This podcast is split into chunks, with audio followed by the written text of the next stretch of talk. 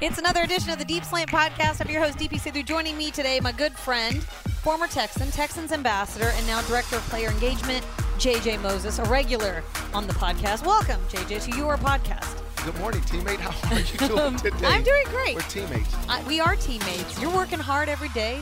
There's no off season for guys like you because OTAs is a very busy time. So I really appreciate you taking time out of your schedule to come in. I know you deal a lot with the rookies. You're out there at practice. How is that to be there from the other side? It's a cool just experience because as a player, I'm used to going out and watching, you know, going out and practicing myself. And so when I'm watching guys, you know, go over the punt return drills or the kick return drills, and I'm watching DeAndre Hopkins make those one-handed catches, it brings me back to those days when we were out there practicing. But it's such a cool experience.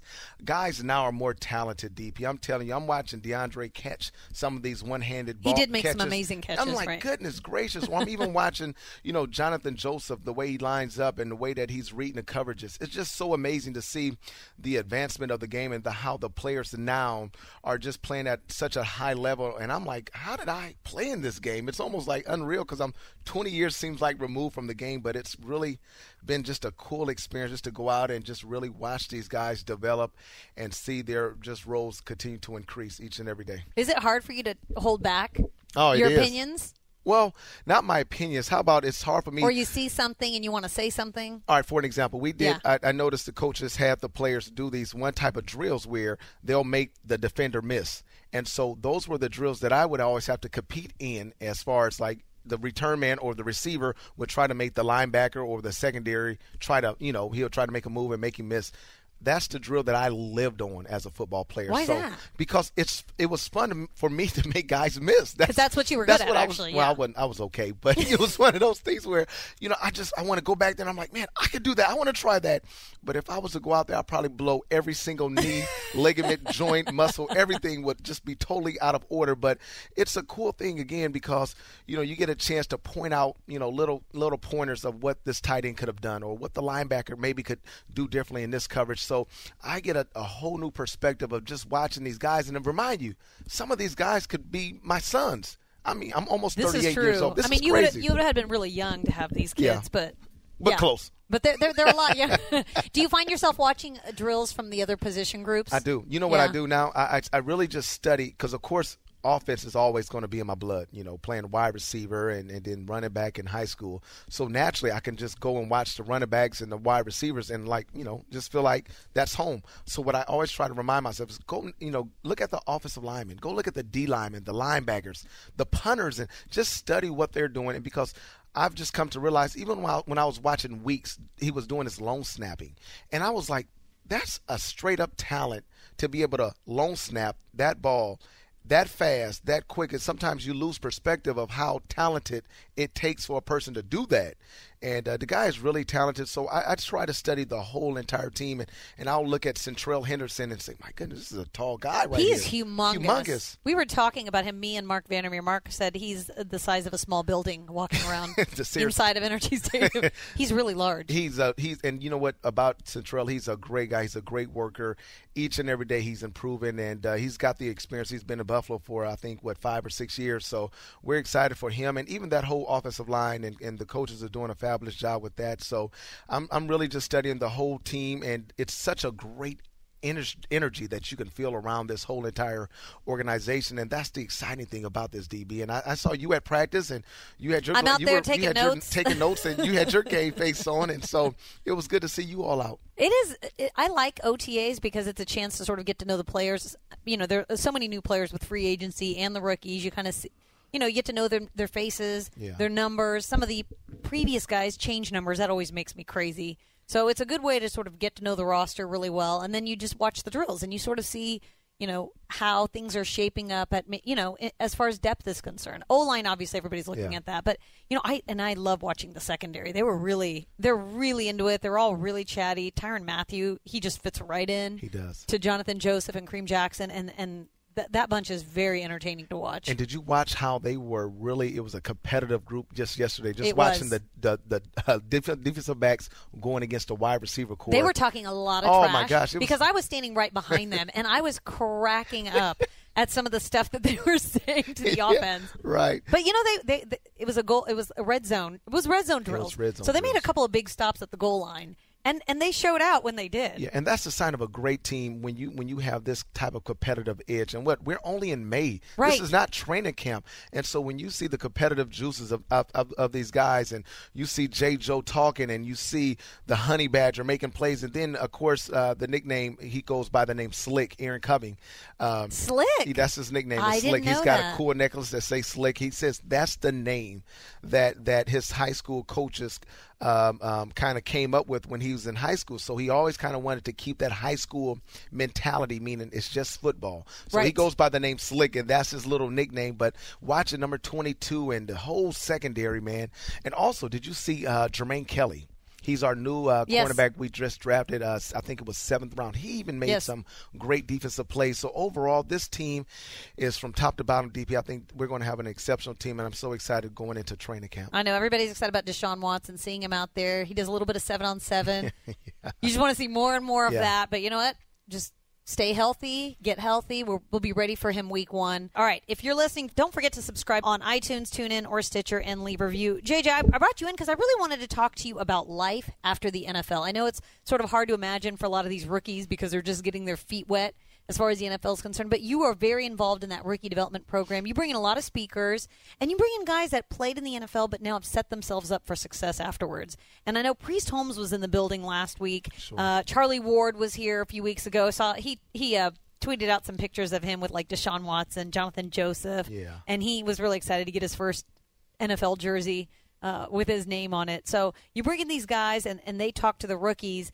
You know what is it like?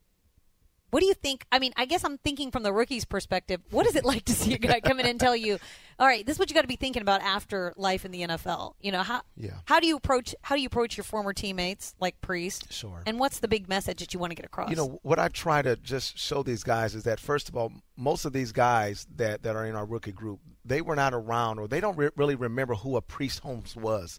I mean, of course, they probably know the That name, is crazy but they don't know the dynamics. For an example, check this out. This is a crazy story. We were in the front lobby and I had a group of our rookies and I was kind of showing them some of our Pro Bowl uh, Houston Texans players that were a part of this team back in 2003, 2004, and of course with Andre Johnson.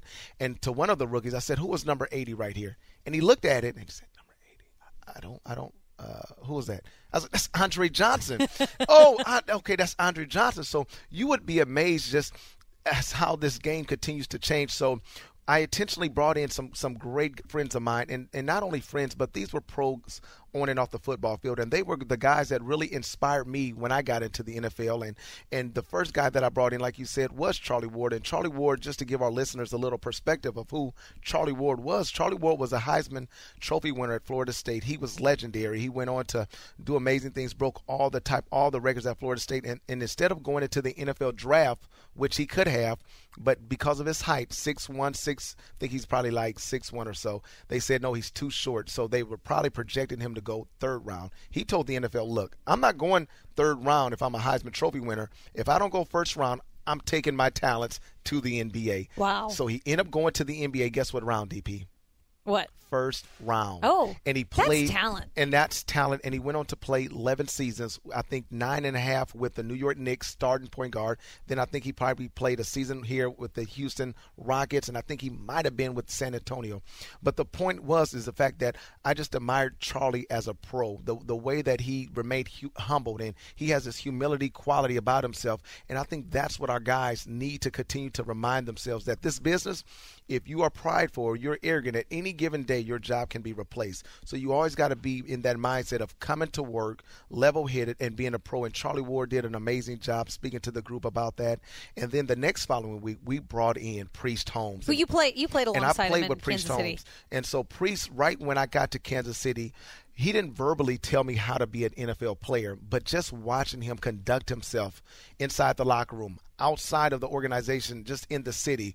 I always said I want to be just like a Priest Holmes, and the So way you looked at everybody in the locker room Oh, and you sort of yeah. you sort of picked him out. I picked him out, and he was one of those guys where whether you were a free agent or a first rounder, he treated everyone just the same. He just always had that down to earth mentality, and and I remember vividly just one practice we were um, getting ready for an actual game, and on a Saturday morning I watched Priest walk and up, up and down this football field, and he was just almost like talking to himself. And I went over to Priest and I said, "What are you doing, man? What's going on?"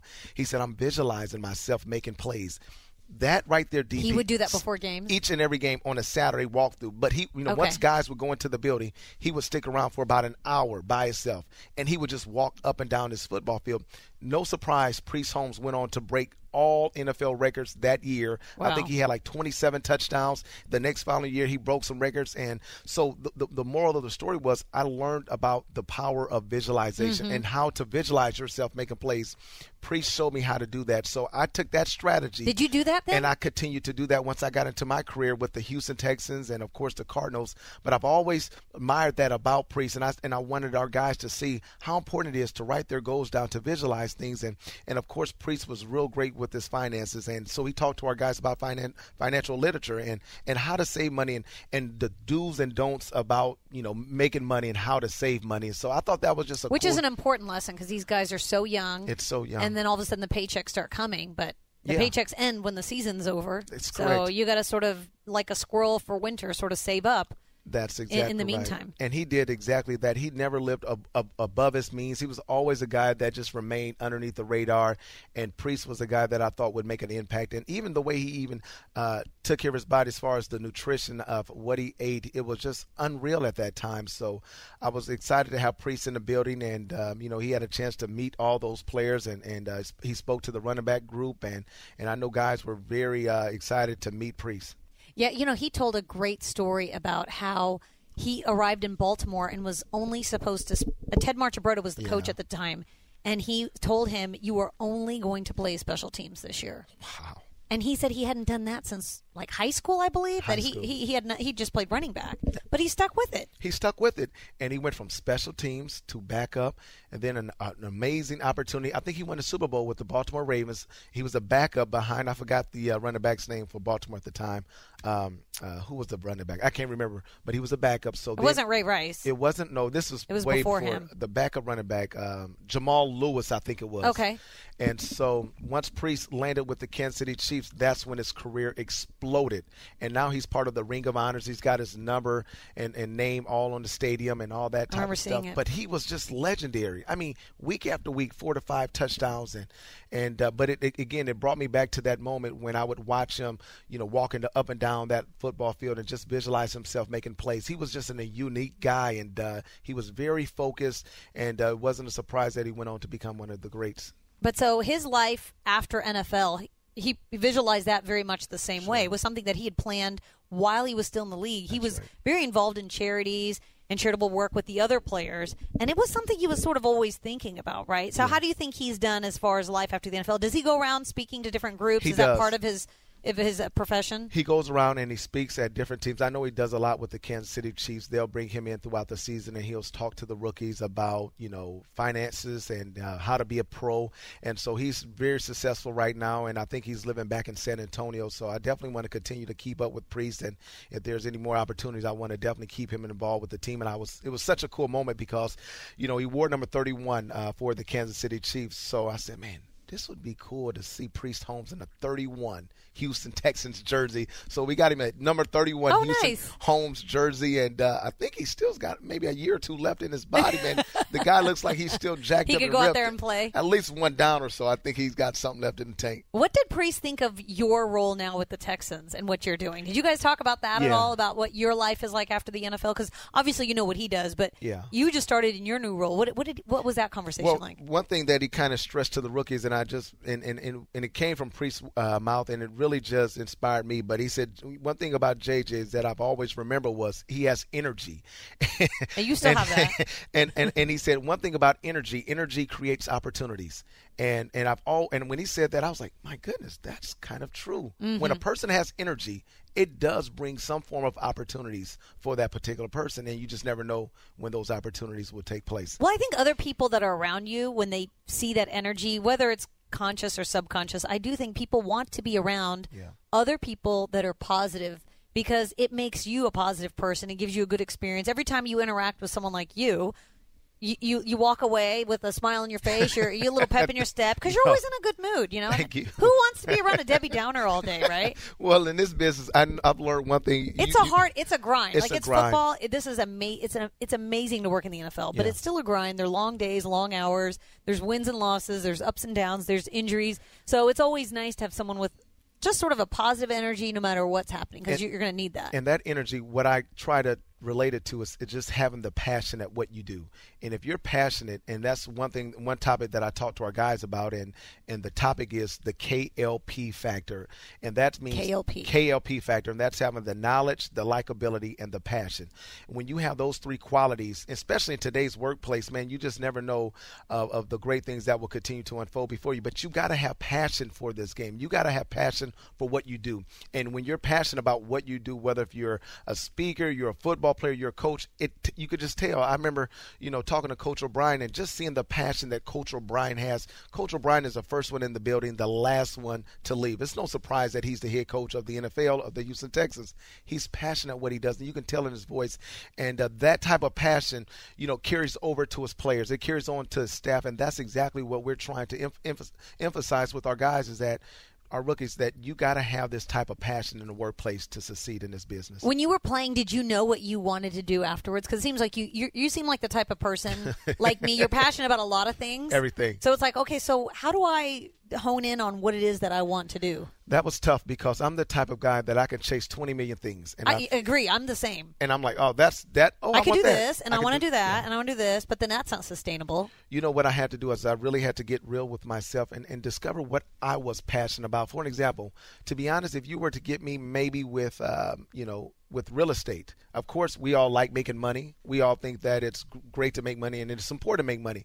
But I'm not passionate about flipping homes. Okay. So I had to find things that really motivates me. When I get a chance to inspire, to equip, to teach life lessons and life skills to people, to see them come up to another level, oh, I can do this all day long.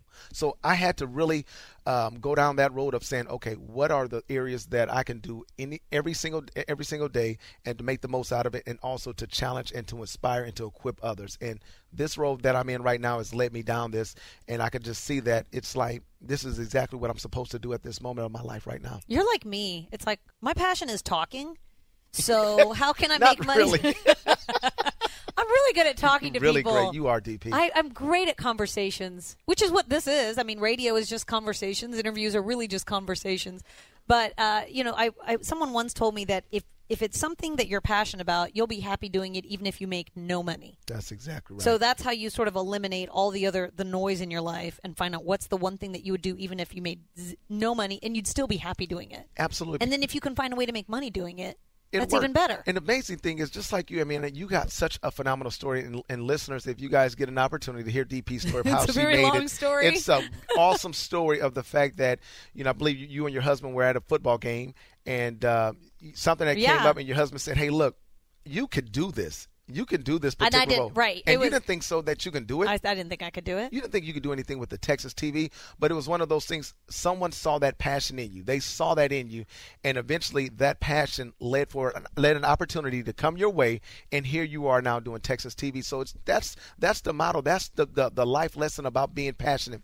You don't follow the money. Of course, we want things. No, no, because I did a lot of stuff for free, Free. which I would not recommend unless unless you really are okay with it. that. It's going to lead to absolutely nothing. Yeah. But yeah, internships, working. I you know I worked at Sports Radio six ten. I I was I started from the bottom and worked my way up there. Started from the bottom, but we're here. But, but I was happy to do it. I was so happy to do it. I was just happy to be in the presence of other people that enjoy doing radio because I'd been doing that since I was 15. I was just so happy to. And now all those those people that are at 610, I work with now. you work with. and they all know me. and They know that I work hard and that I'm passionate about it as well. So it did work out for me. But yeah, I, I always find people asking me like, "How do I get into the sports? How do I get into this?" How do I get into the NFL? How do I get into this business? And I feel that once you're passionate about something, those opportunities will come, and then the money will come, the job descriptions will come, those things will come. But eventually, like you said, you got to start somewhere. And a lot of times, everyone wants, well, not everyone, but there's a lot of people that we'll meet, they want to get into the sports industry, which is a cool business, but you got to work your way up the ladder. Before I even got this job with the, you know, director of player engagements for the Houston Texans, now remind you, for on, for 10 years I was doing work as an ambassador. That's right. And it wasn't each and every day that I was doing different appearances, but I was passionate about what I was doing and eventually it created an opportunity for me to land a role as a director of player engagements with the Texans. So I just think overall that if a person is passionate at what they want, continue to follow that and eventually it will lead to an opportunity as long as you got the faith and the drive and the determination. All right, I got to ask you about JJ. He uh, he's been doing some amazing things. He got a doctor of humanities in medicine from Baylor. Oh, wow, I saw that. Twitter is just he, Twitter is just so funny. Sometimes he's got a fake prescription pad and he's writing prescriptions to his teammates. Christian Covington. to Christian Covington. Bill O'Brien said he t- told him to take some chill pills. You know, I look at someone like JJ, like what he could really do anything after the NFL. Sure. Because this is something he's passionate about, giving back to the community, giving back to Houston. I hope whatever he decides to do, he stays in Houston, does Yeah. it, because uh, you know he's just made such an impact just with his presence, and he's still playing football. Yeah, and that's what happens when, when you've created this brand about like JJ's created this amazing brand, not just on the football field. We all know what he can do, but it's off the football field. So the beauty is that JJ's been, of course, he unfortunately he's had some injuries, so he's not been able to play at that level that he knows he wants to play in. But the great thing is his brand off the football field has went up to another level. And that's this thing about sports. That's what you want is that there's going to be times in, in sports or in, on the football field where things might slow you down an injury. So what do you do then then that's when your off the field kicks up that's when your brand that's when you're doing things out in the community and you're keeping you're making an impact that no matter what happens in your career you're still being um, being fruitful and, and doing big things in the community And I imagine that you want to stay positive through stuff like that. With It's tough, injuries, yeah. it's probably tough to stay positive, but when you do something like that, probably makes you feel good. And that's probably why he did it. Had no idea that he would, sure you know, get $37 million for this Harvey Relief Fund, get the Walter Payton Man of the Year. I'm sure if anything, he would, he, he just wants to be back on the field and healthy. Hopefully Yeah. that pans out very soon. That's right, and I hope our younger guys eh, they'll get an opportunity just to watch JJ. That's a huge far as, opportunity, you know, yeah. just watching how he did things and just being able to study how to be a pro. JJ's one of the first guys in the meeting rooms. He's always attentive, and that's what it takes to be a pro. And it's no surprise that he's continuing to be a dominant force in the NFL. Two great JJs in this building. JJ Watt and JJ Moses. Well, I, I got, and then you got DP Sidhu, who leads it all, ladies and gentlemen. Thanks so much, JJ Moses. Always a Thank pleasure DP. having you on the podcast. This is DP Sidhu. You're listening to the Deep Slant Podcast. Thanks so much for listening, and go Texans.